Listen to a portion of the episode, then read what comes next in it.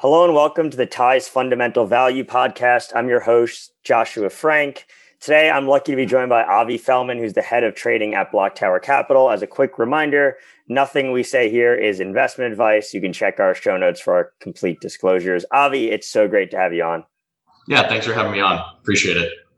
And so, one thing we like to ask all our guests is, give us your life before you went down the rabbit hole. What did you do before crypto, and how did you discover the space?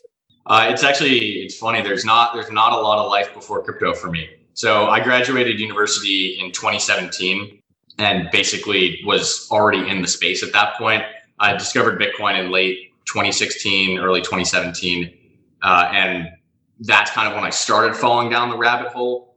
And by the time I graduated, I had a job lined up at Capital One. And so I worked there as an analyst for about 6 months. But 6 months later was December of 2017, when everything just went absolutely bananas. And I was lucky enough to, take some off the table, left my job at Capital One and tried my hand at starting a couple of ventures in the cryptocurrency space for the next couple of years. So it's actually not a huge amount of time before the crypto world and the professional career, but in college, I studied chemical engineering, and I was super, super deep into, all of that kind of STEM fields. Always thought I was going to go work as an engineer, and then kind of flipped my last year when I found the markets, my senior year, got really interested in trading, got really interested in finance. That actually led me to crypto because I was kind of looking for markets where I had edge. And I definitely didn't have edge in the equities markets, and I didn't have edge in basically any markets. And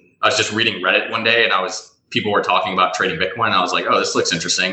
And then I started reading about Bitcoin, and I was like, oh, this is actually like really cool. Like maybe this is going to be around. And then I had this thing at the back of my mind that said, hey, didn't you use Bitcoin in 2013 for something? I was like, oh yeah, I did use Bitcoin in 2013 for something. So I actually logged into buying a fake ID or no comment, but.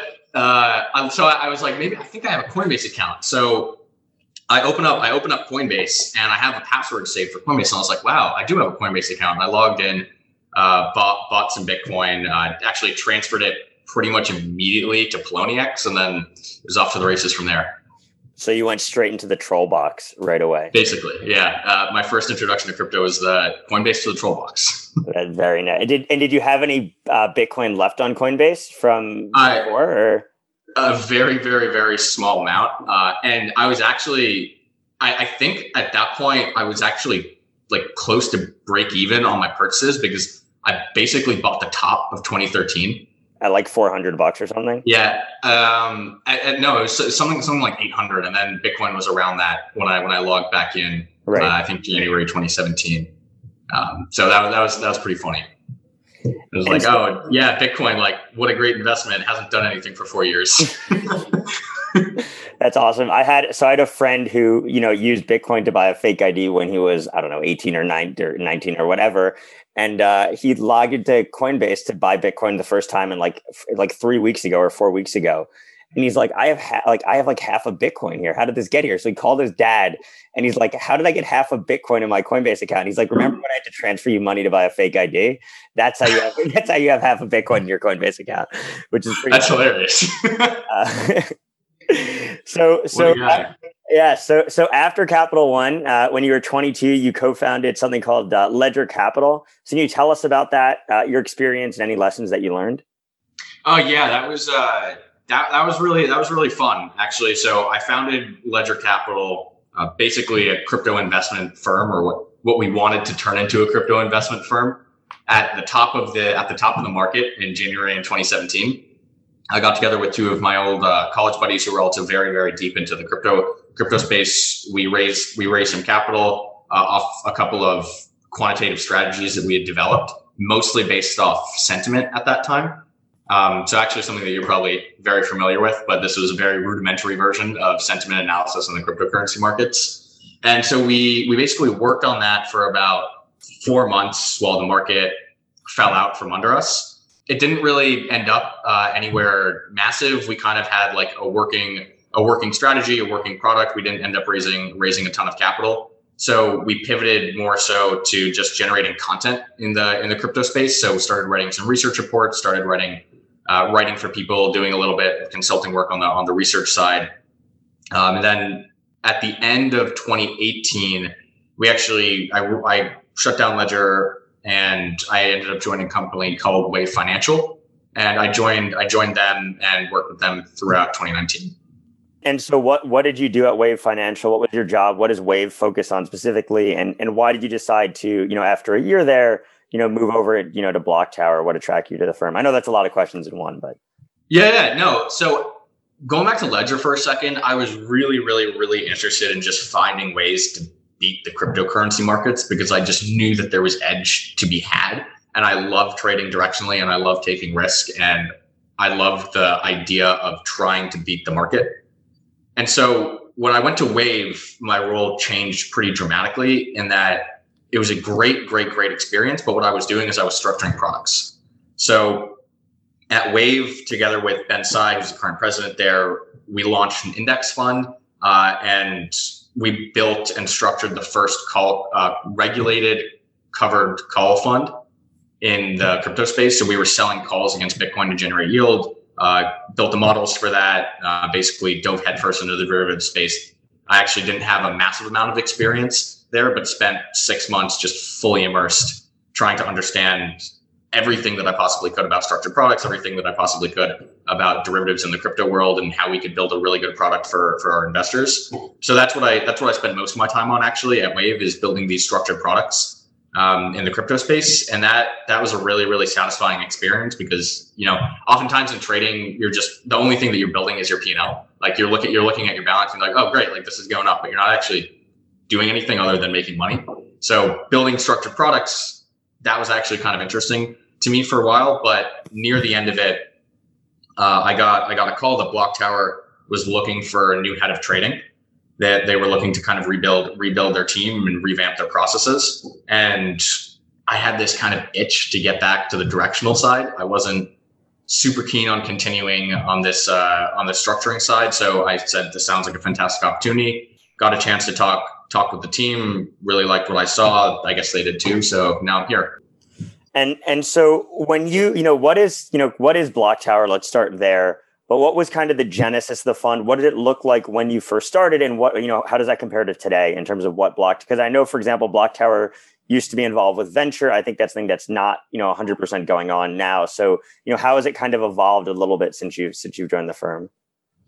Yeah, it's basically it's evolved, but only somewhat in that Block Tower as an investment firm is tackling the cryptocurrency industry from basically any angle that we believe we have edge. Our main strategy is just directional bias long on crypto.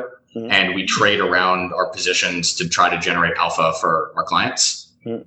And when I joined, there was a lot of venture deals going on, but they brought me on as head of trading to sort of rebuild the desk, rebuild the strategies, and redeploy capital in a more actively managed way. Yeah. And so that's really what's evolved here is a move towards being very active in the crypto space. And now I'd say that we're pretty hot money in the space. So we move around capital fairly frequently. Although recently we've actually looked at doing a lot more early stage deals, specifically in areas where we feel that we have extreme competence. So when DeFi started getting really big, all of the financial primitives associated with DeFi, we have some pretty good understanding of how those markets should work, given our traditional backgrounds at the firm and our deep expertise in the markets themselves. So we actually took advantage of that a ton. One thing that we weren't particularly good at was underwriting protocols and figuring out, okay, what's going to be the next Ethereum? What's going to be the next Polkadot?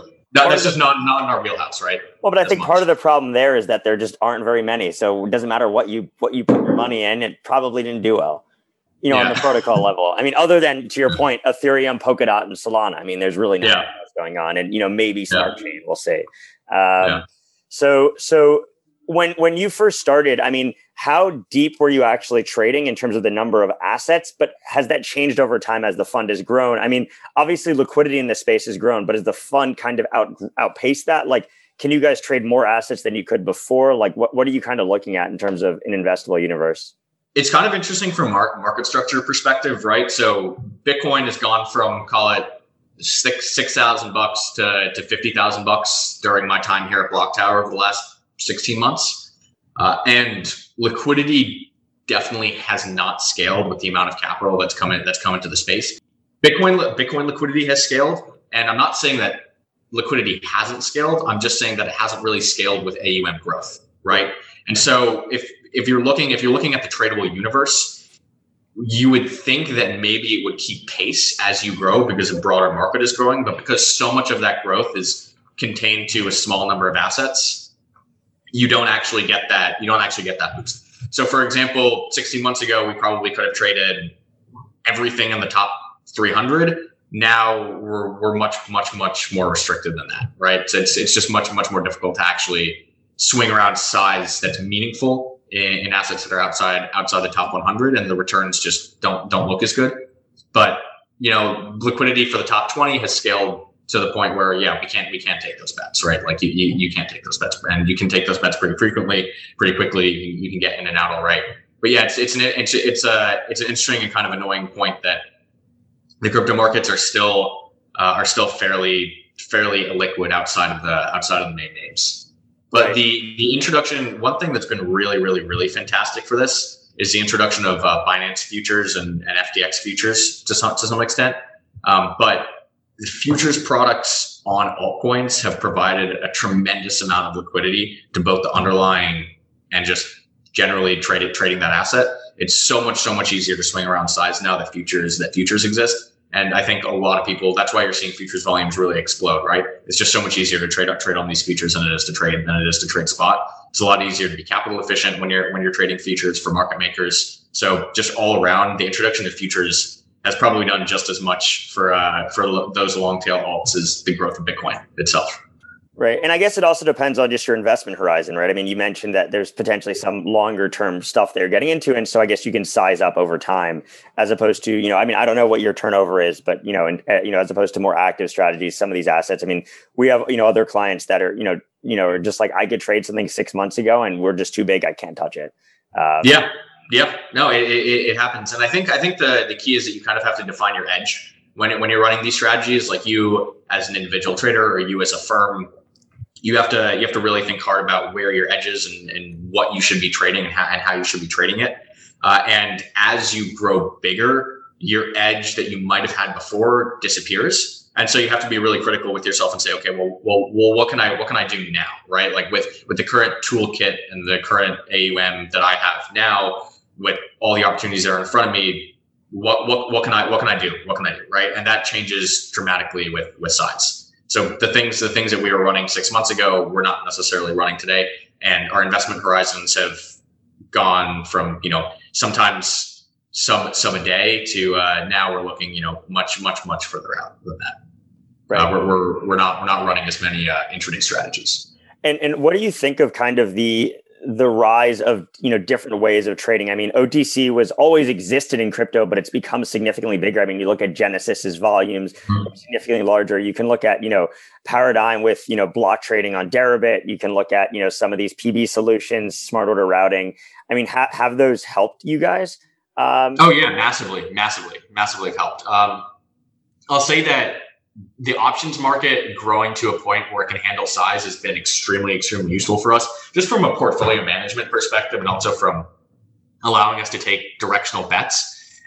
It's funny. One of the best things that happened this year for any active trader were call sellers coming into the market and just absolutely hammering vols across the board, so that before the 20K break, you were seeing vols at like 60 to 70%.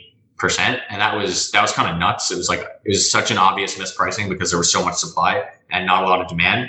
And the thing is that, you know, if that had happened 12 months ago, the options market just like would not have been big enough for it to be interesting, and it wouldn't have been big enough for, you know, massive call sellers to really come in. It just they wouldn't have been able to service all the clients that wanted access to it. It would have been a much smaller market. And so the growth of the options market has facilitated a lot of new opportunities in this space. And it's a really fun market to play in, for sure. And so, but that's primarily BTC at this point, right? I mean, you know, yeah, primarily BTC. ETH has decent options, has a decent options market, although much less liquid than BTC. And then some, if you if you argue enough, you can get some contracts written on smaller assets with some counterparties. Right, with like OTC desks and things like that. Yeah, exactly. You just have to haggle over the balls a bit. Right. And so as head of trading, what does your day-to-day look like today? So basically my day-to-day, what it looks like is screening the markets for opportunities, checking up on our current portfolio to make sure that things are doing what I need them to be doing, and constantly looking and iterating on new strategies. So I'll get in the morning. I'll look at all of the metrics that we look at to judge the market. I'll basically download this information in my head. I'll talk to our team about it. We'll come up with a coherent thesis on, what we think the day's action will be. And all this takes place in like less than 10 minutes. It's not like a very, very difficult or long process because we've been doing it so much. Then I'll go in, I'll check on the portfolio. I'll check on our trades. I'll monitor them. Obviously overnight, like we always are monitoring positions as well. But it's just good to, get a holistic review in the morning as well. So then once that's done, there's so many different things that you can tackle in a day, whether it's working with our quant to develop new strategies in the markets that, we've thought of over the last 2 weeks, whether it's working with our analysts to really dig into an interesting project that we saw come out that we think is not being appreciated by the market, to screening, the derivatives markets for opportunities of mispricings, options market with mispricings. Yeah, it's basically you have your level set where you get acquainted with everything, and then you dive into the opportunities. And the days are very different, is what I'll say. The days are extremely, extremely different because the market's always doing different things, and there are always different things to look at. So one day you'll be doing, you'll be building a model on figuring out whether something is extremely undervalued compared to something else. And another day you'll be like trolling through 4chan to figure out if there's actually legs behind a movement. Right. And so by undervalued, what are some of the things that you're looking for to determine that something is undervalued? What are certain metrics or, obviously without giving away everything, but just, the types of broad things that you're looking for? Yeah. So undervalued, it's not just about numbers. It's also about mind share. So one thing that I'll point out, I can't mention specific assets, but there's a current ecosystem that is really, really, really growing heavily in China right now that the West is completely ignoring. And there's a lot of value that's being poured in there right now. And there's a lot of volume that's being poured through this ecosystem. And there's just, If you look at the market caps of the assets there, and you look at the market caps of the assets on Ethereum, they're wildly divergent for now, and they actually have similar amounts of revenue, similar amounts of transactions per day. They don't have as many users right now, but we think that's changing pretty quickly. And then you can look at that and you can say, okay, well, on the metric side, sure, it's undervalued, but also on the mind share, right? On the capital side, there's so many people that have allocated to projects right now outside of that ecosystem that if they even get a little bit of money from those people that are writing it off right now, these things are going to reprice really hard because they have, in addition to that money that's going to flow in, they have a massive amount of money that's flowing in from, China and the Eastern countries. Right. So it's like, is it mispriced on like a dollar level, on a revenue level, on a TVL level? But it's also mispriced in the sense that are people that have a lot of money not paying attention to it? And why are they not paying attention to it? And will they start paying attention to it? And so I guess then, to your point, I feel like with mispricing or underpricing, I think one of the biggest challenges that we've had is like, having a reference for valuation in this space. And I feel like DeFi is the first time where we have that in a way, right? The things that you're referring to, I believe, are DeFi assets built on top of, a Polkadot or whatever. We don't need to go into the name, but, is it different for like protocols? Like how would you look at like, and say for like, oh, my question actually even before that is like, do you think value should accrue to protocols? And do you think you can even, benchmark a protocol against another one? So actually, there are two questions in there, and I think I'll tackle them separately. So the first is this concept of relative valuation, right? Relative valuation, we have to realize is that relative valuation is a bull market trade, That's it. Like, it's a bull market trade. You're basically betting on that the broader market is going up, that the broader market's not going to collapse in on itself, that you have asset A that's valued at $3 billion, you have asset B that's valued at $500 million. And if you look at the revenues, they're roughly equal. So that makes no sense. So the $500 million one should catch up. But that only makes sense if the broader market's going up. If the broader market is going down and Bitcoin's like crashing 20% a day, or you're in a 2017, that trade makes zero sense. Like, you shouldn't be tackling that trade. So all of these things, in my perspective, it's not like fundamental analysis in the sense of, oh, I'm valuing equities and I think that this is mispriced and I think it's going to revert to that price at some point, right? It's you're looking at relative valuations of two assets that are going up, and you're basically betting on one to catch up based on these metrics. And what you have to realize also is that you also can't say, oh, well, price to sales of this thing is 5 to 1. Therefore, it should be valued here, and therefore it's fair value.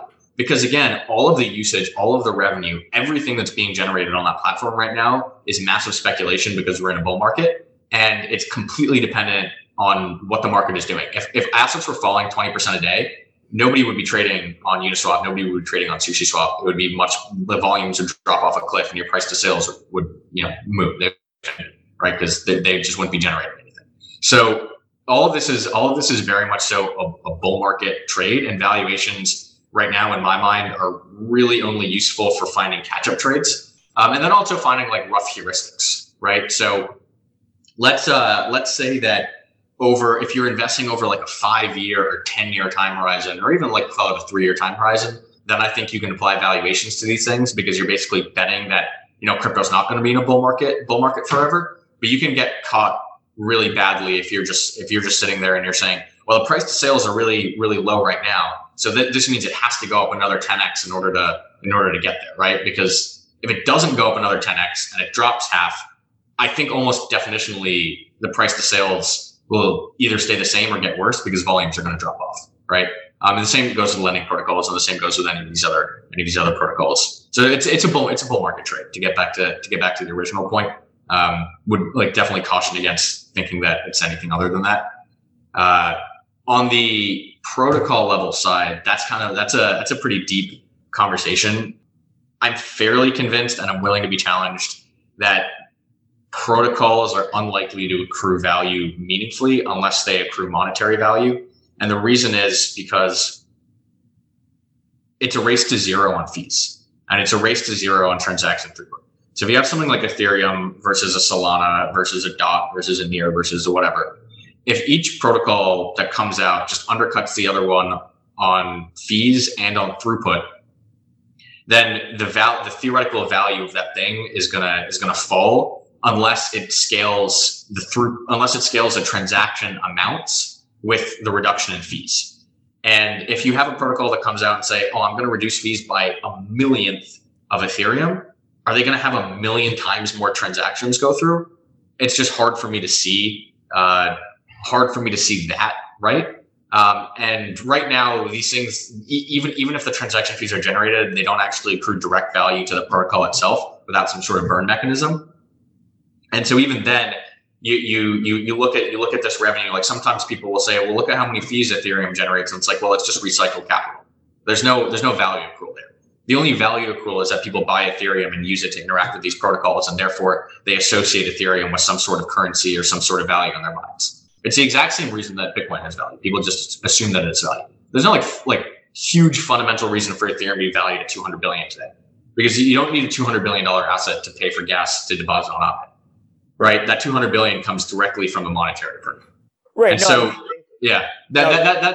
of where I stand on it. No, I mean, I think that makes sense. I mean, my perspective is very similar, except I would add that I think Ethereum, you've said it. I mean, Ethereum has value because people think it has value, right? I mean, I've heard a lot of, people say, oh, I want to buy Ethereum because I don't know how to interact with DeFi, and Ethereum's like an ETF into DeFi.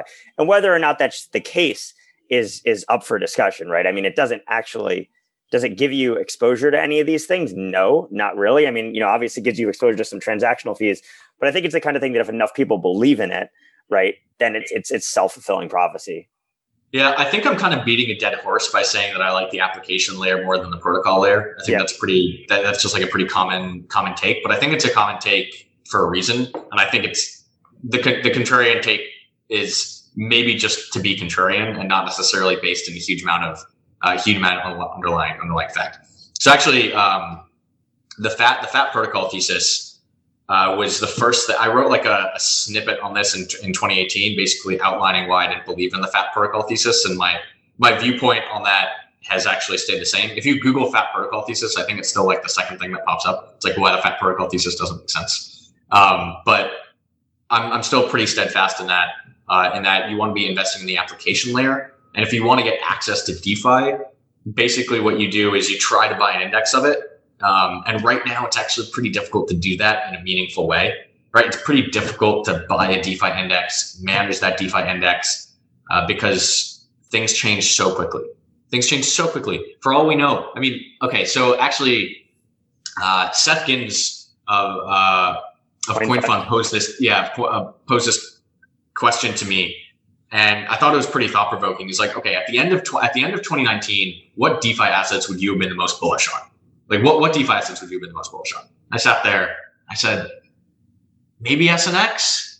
I don't know. Like, Maker.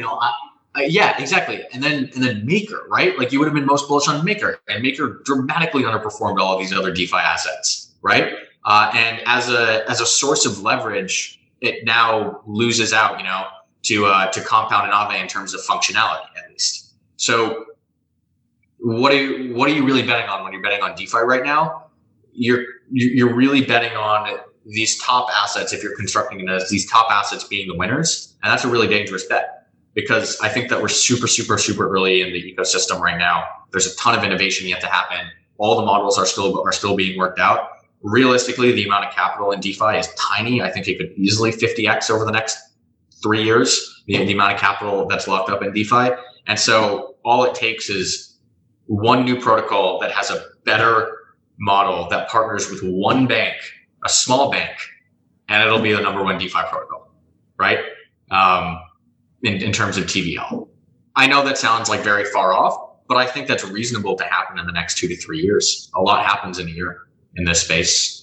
People have gotten in early 2020, nobody took Bitcoin seriously as an inflation asset. Even people in crypto said, Bitcoin's not a macro asset. Don't be ridiculous.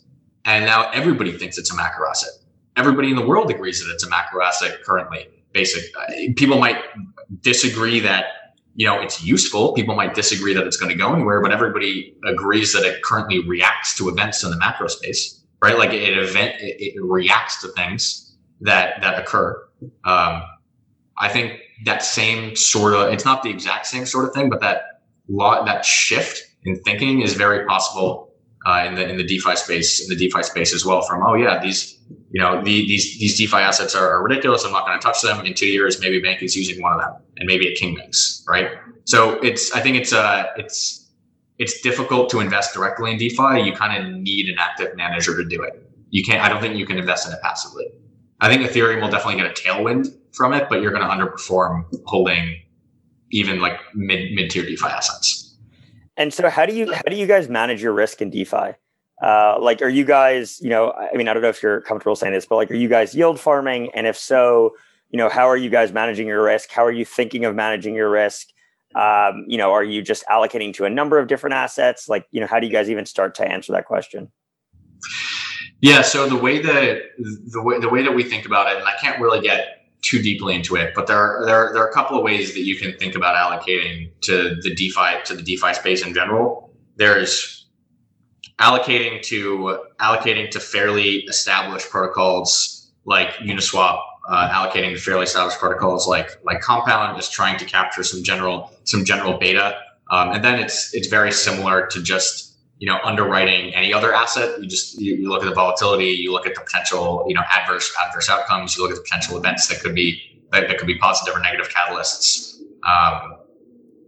and those I weight smart contract risk fairly low in that they're battle tested, but it's never zero, but it's fairly low compared to the rest of DeFi. And then when you look kind of down the risk curve, you really have to start taking that smart contract risk extremely seriously. And as a professional investor in the space, you should have a fairly good understanding of the smart contracts, the structure, the code that's being written, the quality of the code. You should have at least somebody that is competent review the code for you and not just rely on the team, not rely on auditors if they're not, you know, hugely respected in the space. Do your own diligence there, because the rest of DeFi right now is hugely experimental. It's growing extremely quickly. And what happens when a space grows extremely quickly that is hackable, it's going to attract the best talent in the space. It's going to attract the best hackers anyway. Why are hackers spending their time doing anything else other than trying to attack DeFi if there's 200 billion locked up at some point, right? Why would they do anything else other than try to attack DeFi? That's where all the money is. So you're going to get the best and the brightest black hats in the world attacking this stuff at some point. And so you need to be, you know, fairly confident that if you're going to hold something for a long-term horizon, that it's not just a flash in the pan project that has put in a lot of thought into their model and not a lot of thought into their programming. You have to be really, really comfortable on the programming side of things. So that's actually a major risk. In general, it's kind of hard, and I'll turn this into a monologue about risk in crypto in general. It's really hard to think about risk in crypto. Like, it's very hard to think about your value at risk. It's very hard to think about, you know, your correlations, because all these things change day in and day out, right? So your ETH beta to Bitcoin will go from like 1 to 2 to -1 over the course of 6 months. Sometimes when Bitcoin is ripping, Ethereum will be down. Sometimes when Bitcoin is ripping, Ethereum will outperform. Sometimes when Bitcoin is down, Ethereum will be up. And so if you look at your portfolio in context, you kind of have to make almost a subjective call on the regime that you're in. And then you can start to think about risk, but it's not an exact science. It's not like a model that you can just build and it'll spit out, you know, all of your correlations, that you can, all of your betas, all of your, you know, the expected vol of your portfolio. Like that just doesn't work, because the market is so fragile and changes so frequently that a lot of it is subjective, which is why I think that there's still a huge amount of alpha in discretionary trading. And there's a huge amount of alpha in basically sentiment trading because of this dynamic where you can't quantify everything right now in these markets. And I think that it's probably going to last that way for a while. And you're actually seeing it bleed into the financial markets. You're not seeing crypto get more rational. You're seeing the financial markets, the stock market, get more irrational, right? And so it's actually going the opposite way. And I think a lot of it is due to this massive amount of money that's in the system right now, right? And it's just flooding coffers, and people are willing to punt, right? And fundamentals are getting completely divorced from price action. And I think we all see that. I think it's fairly obvious. I'm not commenting on how long that's going to last, but it is happening in both the crypto markets and in the traditional markets currently. I think that bleeds well into my next question, which are, what are your thoughts on, you know, recent market movement? And, you know, does it make sense why certain assets are outperforming other assets? And what do you think of like coins like Cardano that, you know, are seemingly, you know, dead coins from 2017, you know, reaching the top 4 by market cap? I mean, that's just one example, obviously, and no offense to Cardano. I don't really know anything about it, but like, you know, like there's so many of these 2017 coins that are just making this giant resurgence and no one uses them. Yeah, it's a matter of audience. So I think there are two things that are going on here, and that's actually a bet that I think you could have made if you had thought about how the market was gonna play out. People invest in things that they feel comfortable with. People invest in things that they know, and when they are investing, especially in a market where they feel like they don't have the best grasp on all the new things that are coming out, they're going to fall back on comfort. And so the wave of money that has come into the crypto space right now, I think, is primarily made up of institutions, primarily made up of high net worth individuals, but also primarily made up of retail from 2017. So all of the new money that's flowing into the space from retail, not all of it, but a substantial portion of it up until this point, maybe a few weeks ago, it wasn't new retail. It wasn't people newly discovering crypto. It was people that were tangentially affiliated with crypto in 2017, got out, now they're coming back, right? Just anecdotally, I've had a resurgence of a ton of people that were active in 2017, get active again, joining Telegram, DMing me, asking me questions. And so I think you saw outperformance from some of these fossil coins purely because of that. And that's also why you're seeing, bids and things like XRP, which the broader crypto community doesn't really touch right now because they're worried about it being a security. But somebody, that still has a Binance account from 2017 that just logged back in. They're like, oh, I remember XRP. I remember Cardano. I'm just going to buy this thing. I also think, we're both based in the Western world. There's a lot that we don't see in other crypto communities. Japan has a big presence in Cardano. They trade a lot of volume there. China also has a lot of volume that they trade in Cardano. And so we just maybe don't see that. And so maybe they're excited for reasons that we just don't really know. But again, that's kind of my job, right?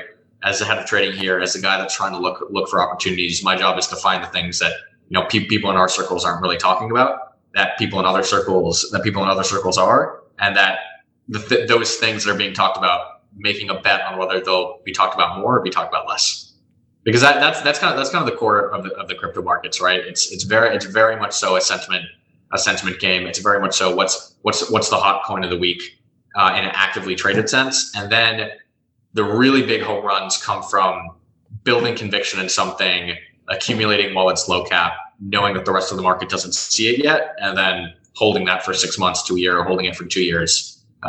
Basically knowing that it's going to be re-rated over that period of time, which is kind of the bet that we're making on DeFi in our less active mode. Yeah, it's kind of funny how quickly something in crypto can turn from a heavy bag to 100x. Like, you could have something sitting on your book for 9 months that's just a bag and looks terrible, and I'm sure your LPs are like, "What the hell is this?" And then 2 months later, you're like, I told you guys, but I'm sure a lot of them were also shit heavy bags too, right? I mean, you got to have a combination to get those giant winners. It's funny. One of my buddies, this isn't directly my friend, but one of my buddies has a friend that's super, super, super deep in OMG, and he's been holding OMG for Tether moved over since, and mooned. Since it came out, like mid 2017, right? And he's just been bag holding this entire time, rode it the entire way down. And I remember when it got listed on Coinbase, it had that like crazy run from $1 to $8. And he was like, finally, I told you guys, I knew it was going to happen. You guys didn't believe me. I've been out for 4 years. Everyone's a genius in a bull market. I was like, oh my God, that's so funny. I think that crypto just has these massive beta tailwinds to the point where if you hold something that isn't utter crap and isn't a complete scam for long enough, even if you buy the top, you might end up in the money if you wait a little bit. Although it's kind of an interesting point. I'll say that on Bitcoin, when I first got into Bitcoin, I was extremely, extremely, extremely confident that it would be priced higher than it was where I got in. And I always thought that, 2 trillion to 4 trillion was kind of fair value for this thing, at least from my perspective back then. And now we're almost there, right? We're almost at $1 trillion in market cap.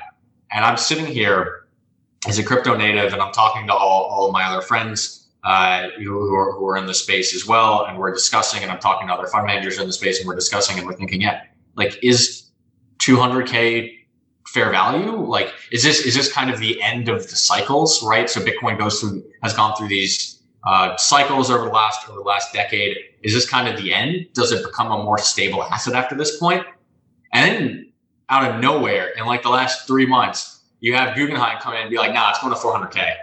It's going to 600K. Like all these like crazy targets from institutions that are just blowing all these targets. I do wonder though. No. I mean, a lot of these guys just throw out price targets to get attention, right? Like definitely. How much of it is actually conviction that this thing's going up to 600K versus, hey, let's, generate a bunch of buzz for Guggenheim and bring in some new, capital. Yeah. I mean, it's that definitely a little bit of both. But that point of the cycles being over, or this being the end of history, I think is important for everybody in the space to chew on and to really think about, because we're getting to the point where adoption is happening. Institutions are here. At some point, there's not going to be a marginal buyer, and there's probably not going to be a huge amount of marginal sellers either. The same way that the S&P realizes pretty low vol, Bitcoin's heading that way.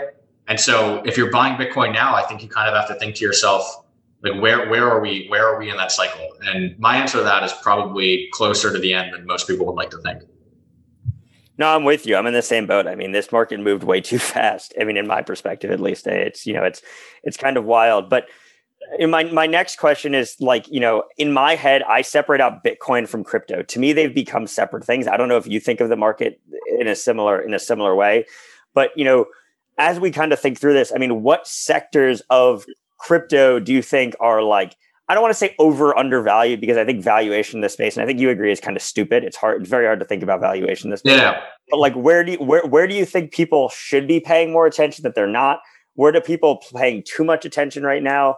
What's your kind of overall take on that? I mean, everything's about DeFi right now, but is there like, what about NFTs? Like utility tokens were a thing. I mean, I think they're Chuck E. Cheese tokens, but they were a thing in 2017. I mean, how do you think through these different sectors of the market? Yeah, it's kind of a difficult question, because realistically, like, there's a lot going on, but there's also not that much going on. So I agree with you in that Bitcoin to me is completely separate from the rest of the crypto market right now. It is the asset that has accrued a monetary premium. It is the asset that has accrued the status of store of value. And basically in 2017 and before that, every crypto that came out was very much so in that mold of trying to compete as a currency. I think Bitcoin's one. I don't think you're going to have a competing currency. It's very difficult for me to see that.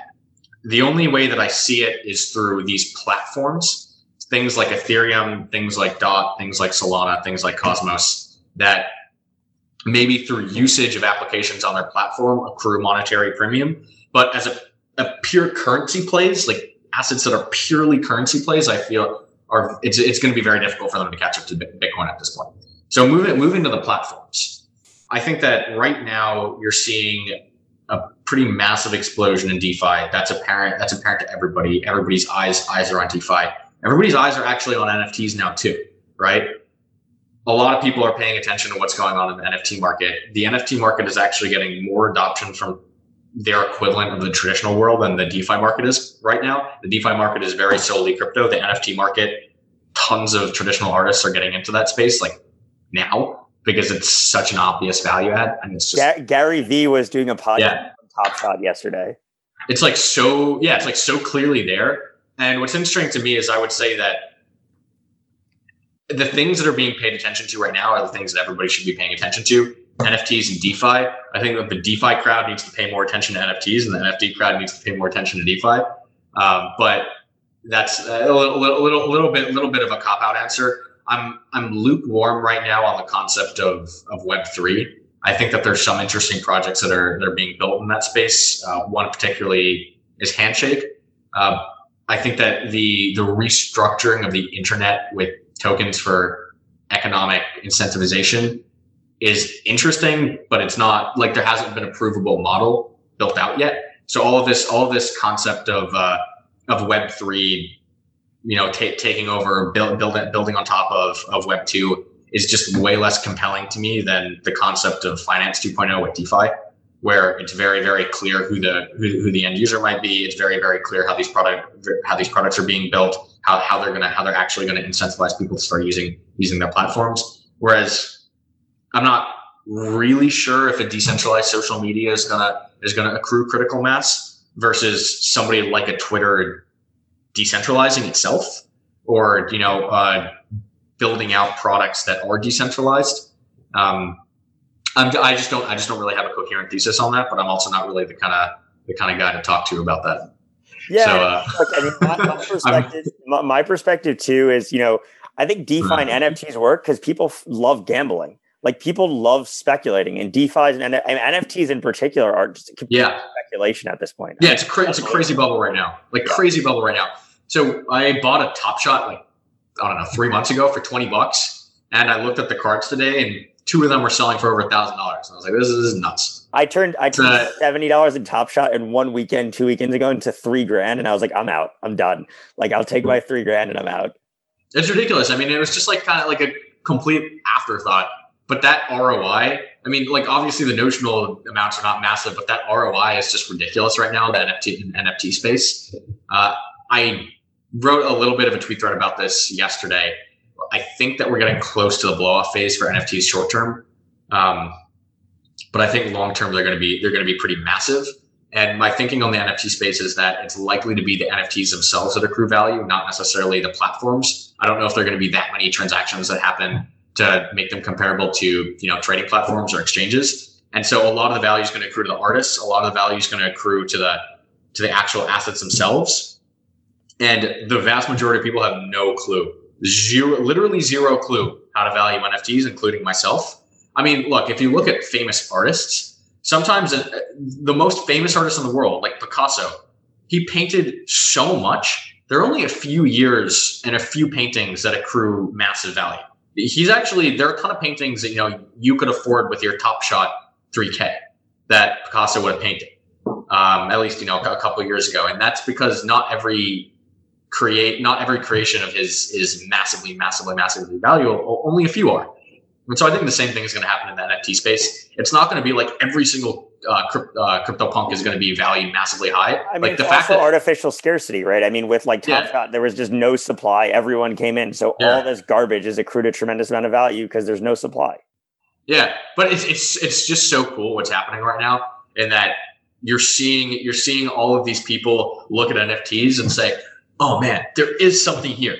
So despite the fact that I think that we're pretty close to a blow off phase for NFTs, I think that any dip in like NFT picks and shovels, I think that's an interesting place to place capital. And I also think that spending your time understanding the NFT spaces will pay off well in the long run, because it's real, right? Like this is extremely, extremely real right now. And people should respect it as such. I think Bitcoin introduced the idea of digital scarcity in a really robust way, and now I think a lot of people are comfortable with that idea, and so they're willing to pay. They're willing to pay out the nose for things that are digitally scarce, right? They're willing to do it.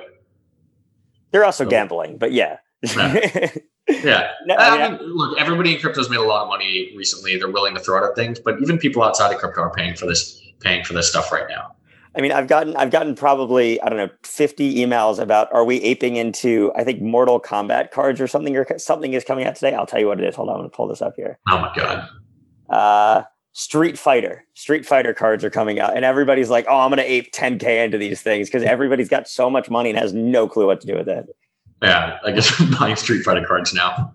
It's coming out in a few hours. So if you're ready to get in, throw some of Ari's money in there. Yeah, I don't know how that one will go, but there's a DAO that just came out called Pepe DAO that's issuing Pepe NFTs. Oh, that's gonna. And I joined the Discord last night, and it's just absolute chaos. It's the funniest. It's the funniest thing. Just like you're just a Pepe flying around everywhere. People are like, awesome. When's a drop? When's a drop? When's a drop? Yeah, it feels very much so like the food phase of DeFi Mania of August, where people were like in the Discord of kimchi and they were like freaking out because they're getting 1,000,000% yield. Remember hot dog? The similarities I think are striking. And I actually think this is probably a useful point for anybody that wants to trade. Keep an emotional journal of like how you feel about the markets and how you think the market is feeling. And you're going to start to notice that cycles repeat consistently. The way that you feel repeats consistently. And often it's counter trading those emotions that's the most profitable way to play this crypto market. It's when you're texting everybody about your P&L, you should probably start taking profit, you know, or when people are texting you about their P&L or however, you know, that goes down. It's when your grandpa reads in the Wall Street Journal that Bitcoin is at a new all-time high and gives you a call. That's when it's time to take some chips off the table. Yeah. And people say it, but I actually think there's a very concrete answer, which is keep an emotional journal of you and the markets, talk about prices, and write down what you think is going to happen. And then after 6 months of that, you're going to look back, and that's going to be your most valuable resource trading. I guarantee it. It's actually it's something that I would suggest. And so right now we're, you know, I think we can agree we're in an alt season. I mean, I know Bitcoin's movement the last couple of days has outperformed alts, but for the most part, we're definitely in an alt season. And so, you know, my thoughts are, you know, or my question is, how long do you think this, you know, quote unquote alt season will last for? you know, and do you think alts will continue to outperform Bitcoin for some period of time? I think we're likely at the point in the cycle where if you hold an alt, it'll be beating Bitcoin at some point in the next 3 months to 6 months, depending on whether the cycle's actually over or not, or whether Bitcoin's topped. But I think that we're at the point of the cycle where everybody's so flush with cash that it's actually very, very, very easy for altcoins as a whole to outperform, considering how small they are compared to Bitcoin. And I'm kind of keeping Ethereum outside of this in a sense, although I think that Ethereum is also likely to outperform. But basically anything in outside the top two, because of the amount of capital that's in the system, I think they're likely to outperform. There are going to be periods where Bitcoin is going to rip really hard, and altcoins are going to underperform on that move. They're going to be down 15%. They're going to be down 20%. They might be over allocated for the time being. Maybe they're down 50%, but they're probably going to serve. I don't think we've topped in terms of altcoins for this cycle. I think that we're going to see new highs. And I think that this is going to get pretty crazy because we're not seeing the mass market retail yet. And I think we will. So the one question that you kind of have to ask yourself is, how long is this rotation going to be? How long is this alt season going to be? If you're trading actively, like if you're taking positions for 1 to 2 week horizons, you really have to think heavily as to what is Bitcoin going to do in the next 1 to 2 weeks. If you're buying an alt and you're worried that Bitcoin's going to outperform it and that your alt is just going to underperform for like 3 to 6 months, I would say that's much less of a worry in my opinion. But if you're like actively trading around positions, you have to keep that in mind. And also, you know, if you're, you know, punting things intraday, you should be wary of punting alts intraday when Bitcoin is in an extremely high vol period.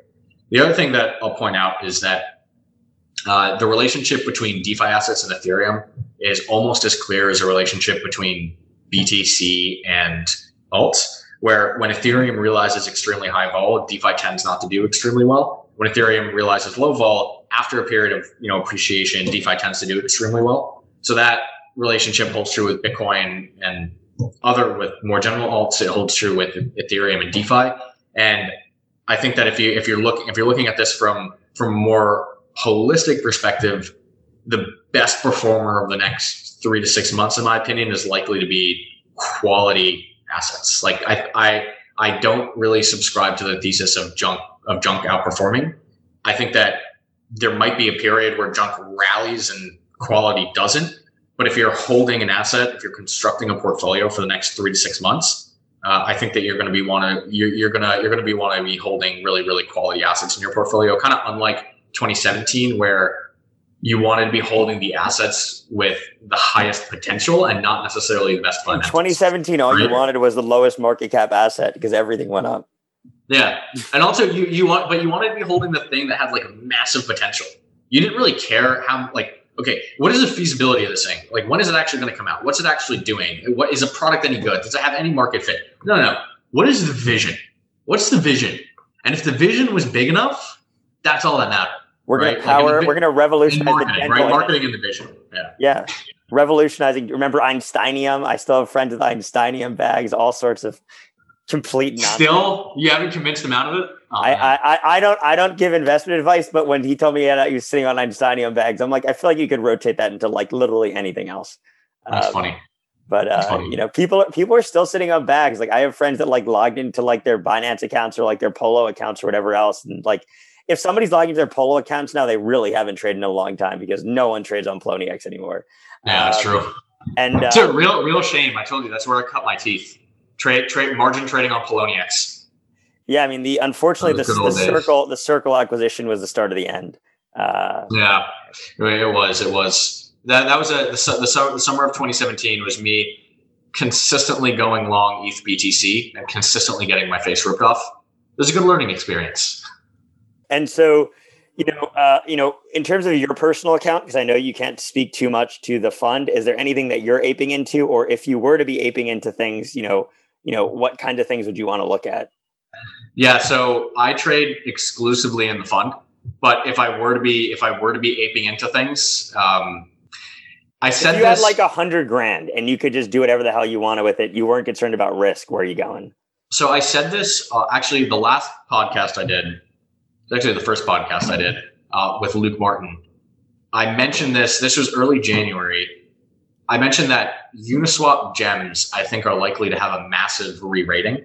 So low cap DeFi is likely to perform extremely well over the next, call it 2 to 3 months, because I think Ethereum does extremely well, and Ethereum is going to enrich its holders, and there's going to be a massive wealth effect that's going to flow to all of these low cap Uniswap gems. That kind of already happened.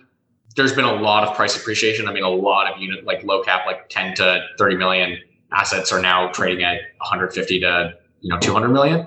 There's been a massive appreciation, but there's a new wave. There are actually new assets that are coming out fairly regularly that I think are underappreciated, that have solid teams that are building interesting product. And I'm a big subscriber to the theory that there isn't a winner. So I think you have to do good diligence. You have to look at inflation numbers to make sure they're not inflating you away. You have to look at the similarity of their smart contracts to other people's smart contracts. If they just forked it, then maybe you're less inclined to invest. There are a bunch of ways to diligence these projects, but there are ways to diligence them. Unlike 2017, where there was basically no like real way to diligence it. People that have built products, people that have accrued a really strong initial community. I think that there's still a ton of assets out there right now that aren't listed anywhere but Uniswap or SushiSwap that are going to get re-rated over the next 2 to 3 months, and you kind of just have to find them and do the diligence to get them. How does somebody listening even start? Like, how do you find these random assets? It's funny. What we one thing that we do is we look at CoinGecko listings. Okay.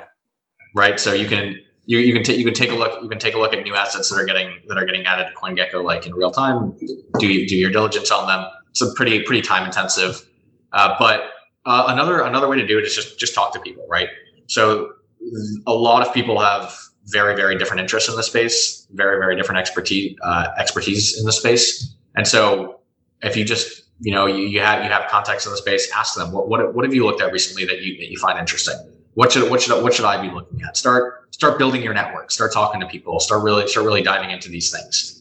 And then what you could do is if you narrow down an ecosystem that you want to bet on, let's say that you think Avalanche is undervalued, or let's say that you think BSC is undervalued, go into Telegram groups, try to get in contact with the team if you can, or somebody that's involved in the Avalanche project. What are they excited about? What are they looking at? What are the insiders doing? Right? What are the people that have decided to dedicate all their time to one specific ecosystem? Where are they putting their money?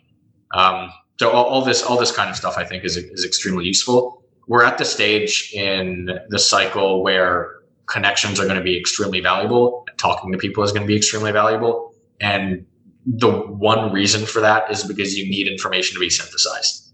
There's way too much information out there for one person to take in, to synthesize and to come to conclusions themselves. There's just too many things to look at. So you need to find your trusted people that have their own expertise in their own sectors, and you basically have to work with them and offer them something in return, right? Like if you're not going to be a specialist, then you have to be a generalist that offers the specialists information about other things, right? So it's I think that's actually key in order to doing well in the space right now.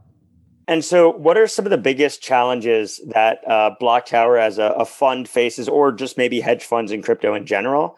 What are the biggest kind of competitive threats and opportunities?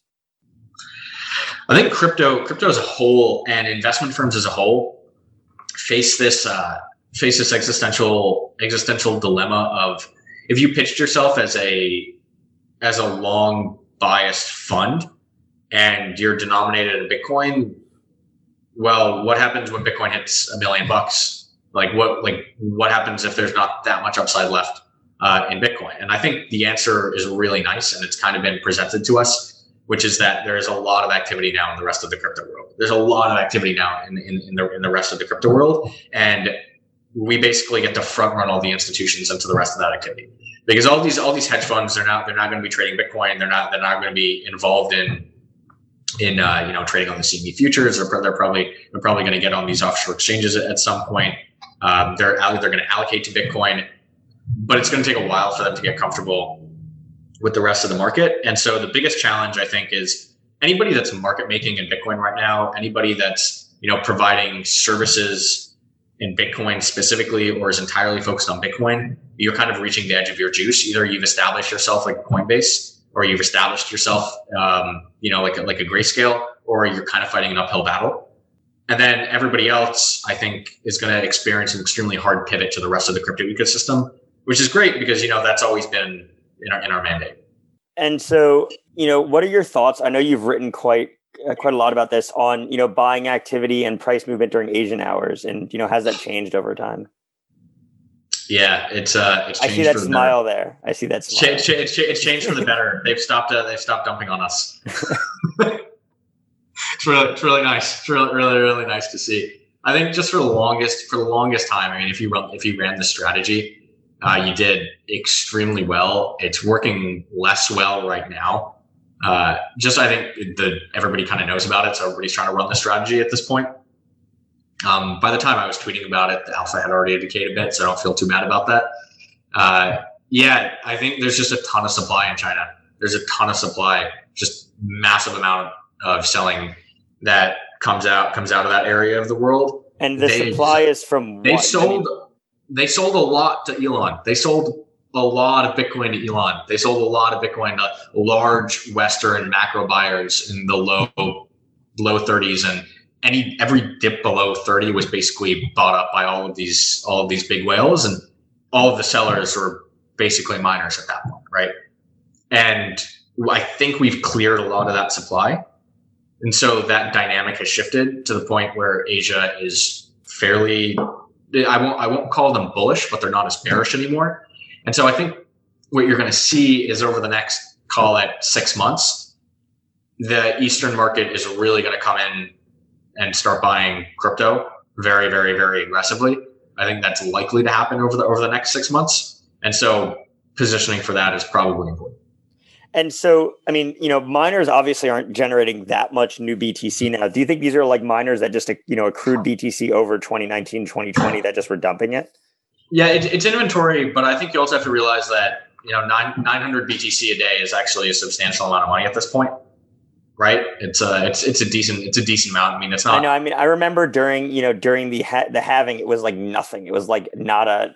It was what, $7-8 million. It wasn't a significant amount of money, but I guess now it's Yeah, and these things scale, right? And they don't scale linearly, right? So if you have Bitcoin at 50,000, it just takes a lot more capital to move it higher, which means you need an entirely new participant to buy.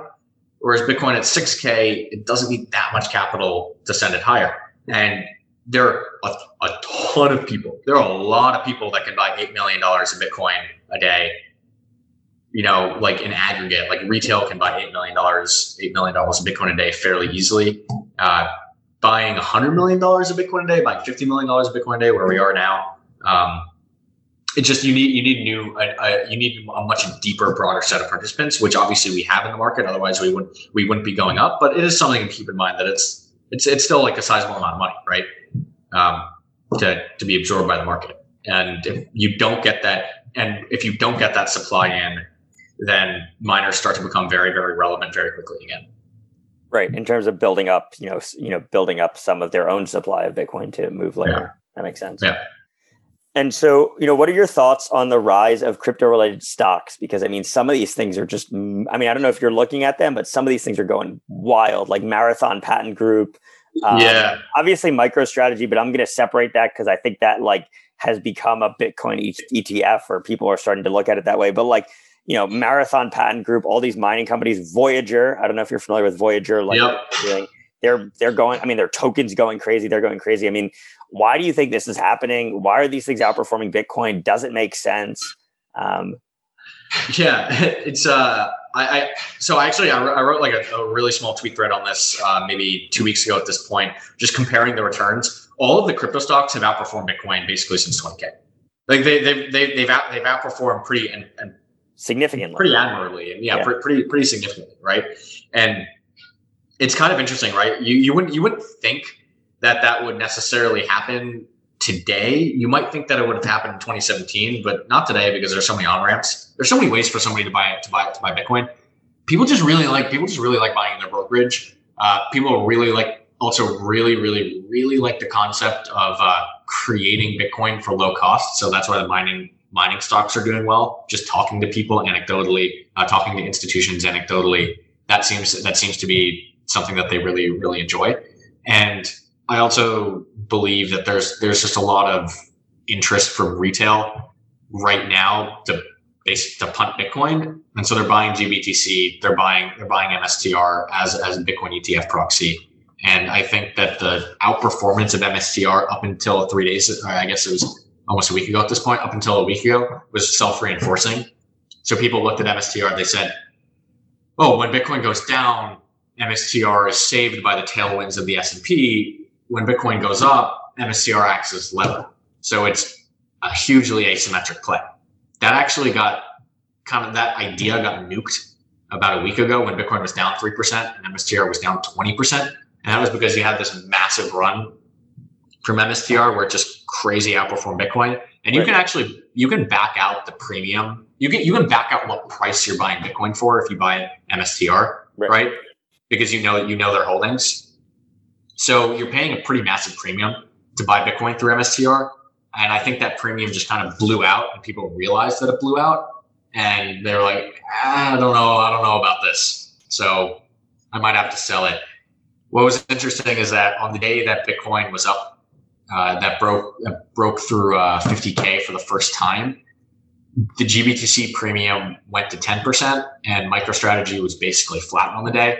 And this is, I haven't looked super, super, super closely at the flows, but I'm fairly certain a lot of that was reallocation from MSTR to GBTC as people realized that MSTR, because of the asymmetric blow off that it had where it was down 21% when Bitcoin was down 3%, they were worried that that trade had kind of come to a conclusion and that MSTR didn't offer that sort of returns anymore and that it maybe actually was more risky to hold that in Bitcoin because of the premium. So they shifted their assets to GBTC because the GBTC premium went from 5% to 10% a day with MSTR flat. And then, the premium started coming down a bit again. And I think some of that at least was reallocation into GBTC. So I think things like fake Bitcoin ETFs, like MSTR, I'm actually less inclined to say that those are going to do really well than than things that could be construed as a levered play, like a Riot or a Marathon, that people will look at it and they'll say, well, these guys produce Bitcoin for no cost. So I'm going to buy that because that's good business. So one of the crazy things that I heard this from one of the largest mining, companies. I'm not going to say a name, but, top three or top four. And they said right now, Marathon, I think it was Marathon specifically, is trading at a 50 times multiple of their future mining equipment value. Not the mining equipment that they have today, the mining equipment that they believe that they may or may not get in the future, which is just absolutely wild. Yeah, man. Fundamentals in this market. Why are you even talking about this? Right. I mean, but that's just crazy. I mean, it's not going to end well. It's not going to end well. And I would say, if you want Bitcoin exposure, you probably don't want to be buying those stocks as a proxy for Bitcoin exposure at this point. I think that maybe they'll continue to outperform, but you probably want to be buying. Well, I can't give recommendations, but you probably want to be allocated to things that are slightly tangential plays on that. Right. That makes sense. And so quick two final questions. I mean, you talked about the GBTC thing. Do you think that trade is going to continue to exist if you're an institution? No, once the ETF comes out, it's kind of over. In my opinion, it's why are you going to allocate to this GBTC that has a lockup if an ETF doesn't? And let's say even if the ETF does, why would retail pay 10% premium for GBTC when they can just buy the ETF presumably at NAV because it's presumably going to be arb a lot better, right? Right. So, yeah, I think that trade is likely coming to a close. You're probably going to have less institutions allocate. The ETH ETF is probably further out, so that ETH trade might still exist. But I think the premiums are kind of they've reached a point where it's not hugely EV positive to allocate to these things, in my opinion. Although one thing that's interesting is that a DeFi ETF is probably really far out. An index fund ETF is probably really far out. So those trades potentially are on the mix still. And I think didn't Bitwise just release a DeFi? They did. That's what I was referring to as a potential And so my final question is just, what has you most excited right now, either in this space in general as a trader, or maybe nothing to do with crypto? Like, what is just, you know, what are you excited about? What am I excited about? Like right now at this moment? Right now. Other than how well the market is respecting like extremely simple trading strategies and extremely simple metrics. I'm loving it. It's wonderful, and it's a testament to the amount of non-crypto native money in the space that's kind of just trading off, you know, your traditional market heuristics. So that's awesome. Basically everything all the strategies that I was running in 2017 that didn't work, they're now working again. Loving it. And then in the long run, I'm pretty excited for how, you know, Block Tower, the investment firm, is positioned, and our ability to really help the space grow, really, you know, invest in the best projects, invest in the things that we really know about, and build out the infrastructure for this space. Because I think that's something that we really need. Is this space just needs better tooling, it needs better infrastructure, it needs, you know, it needs small companies to get the investment they need to really grow, and, you know, just excited to be a part of that. Awesome. Well, thank you. And where can everybody find you online? I mean, we'll put all the links and stuff. Yeah, awesome. You can just find me at Avi Felman on Twitter. And I appreciate you taking the time to interview me. This was fun, Josh. Awesome.